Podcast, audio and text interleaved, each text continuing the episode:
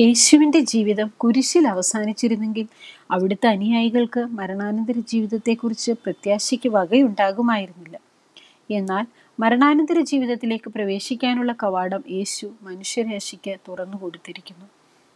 യേശുവിനോടുകൂടെ കുരിശിൽ വധിക്കപ്പെട്ട കുറ്റവാളിയിൽ ഒരാൾ യേശുവെ അങ്ങ് രാജാവായി വരുമ്പോൾ ഈ ഉള്ളവനെ കൂടി ഓർത്തുകൊള്ളണമേ എന്ന് പ്രാർത്ഥിച്ചു.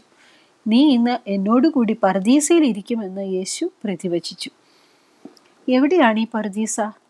മനുഷ്യന്റെ അന്തരാത്മാവ് ദൈവത്തോട് ചേർന്നിരിക്കുന്നത് എവിടെയാണോ അവിടമാണ് പർദീസ. മനുഷ്യന്റെ അന്തരാത്മാവാണല്ലോ ഈശ്വരന്റെ ആവാസസ്ഥാനം. മരണാനന്തരം അന്തരാത്മാവ് ഭൗതിക ശരീരമാകുന്ന മൺകൂടാരം വിട്ട് പരമ്പൊരുളിനോട് ചേരുന്നു. ക്രൈസ്തവ ദാർശനികരിൽ അഗ്രഗാമിയായ വിശുദ്ധ പൗലോസ് മനുഷ്യന്റെ ഭൗതിക ശരീരത്തെ അവന്റെ താൽക്കാലിക വാസത്തിനുള്ള കൂടാരമായിട്ടത്രേ ചിത്രീകരിച്ചിരിക്കുന്നത്.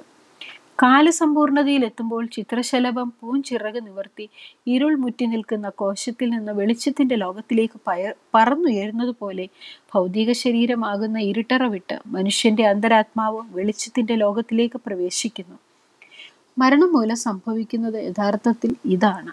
പക്ഷേ മരണം പലർക്കും പേടി സ്വപ്നമാണ് മരിച്ചു കഴിഞ്ഞ മനുഷ്യന് കടന്നു പോകേണ്ട വഴിയെപ്പറ്റി ഭീതിതമായ പല സങ്കല്പങ്ങളുമുണ്ട്. മരണശേഷം എട്ടുകാലി വലയും ഈരളും നിറഞ്ഞൊരു ഗുഹയ്ക്കുള്ളിലേക്ക് ഏകനായി ഇറങ്ങിപ്പോകേണ്ടി വരുമെന്നാണ് ചില എബ്രായ കവികളുടെ സങ്കല്പം. വാസ്തവത്തിൽ ഇരുട്ടിൽ നിന്ന് വെളിച്ചത്തിലേക്കുള്ള പ്രയാണമാണ് മരണമെന്ന് ലോകത്തെയും മരണത്തെയും ജയിച്ച യേശു തന്നെ അനുയായികൾക്ക് കാണിച്ചു കൊടുത്തു. ഒരിക്കൽ സുപ്രസിദ്ധ ക്രിസ്തു മത പ്രചാരകനായ മൂടി മരണാനന്തരമുള്ള സ്വർഗീയ ജീവിതത്തിന്റെ മനോഹാരിതയെയും ആനന്ദത്തെയും കുറിച്ച് വർണിക്കുകയായിരുന്നു.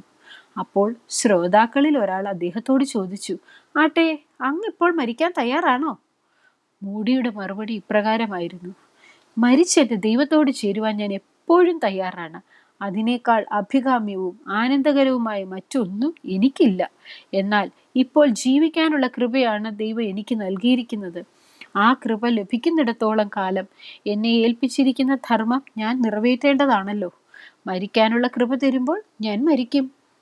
മൂടിയെ പോലെ ജീവിതത്തെയും മരണത്തെയും വീക്ഷിക്കുന്നവർക്ക് മരണം പേടി സ്വപ്നമായിരിക്കേയില്ല മരണത്തിൽ നിന്ന് ഉത്ഥാനം ചെയ്ത യേശു മരണത്തെ ഒരു പേടി സ്വപ്നമല്ലാതാക്കി തീർത്തിരിക്കുന്നു. കടപ്പാട് മനോരമയിൽ പ്രസിദ്ധീകരിച്ച ഇന്നത്തെ ചിന്താവിഷയം എന്ന പങ്ക്തിയിൽ നിന്ന്.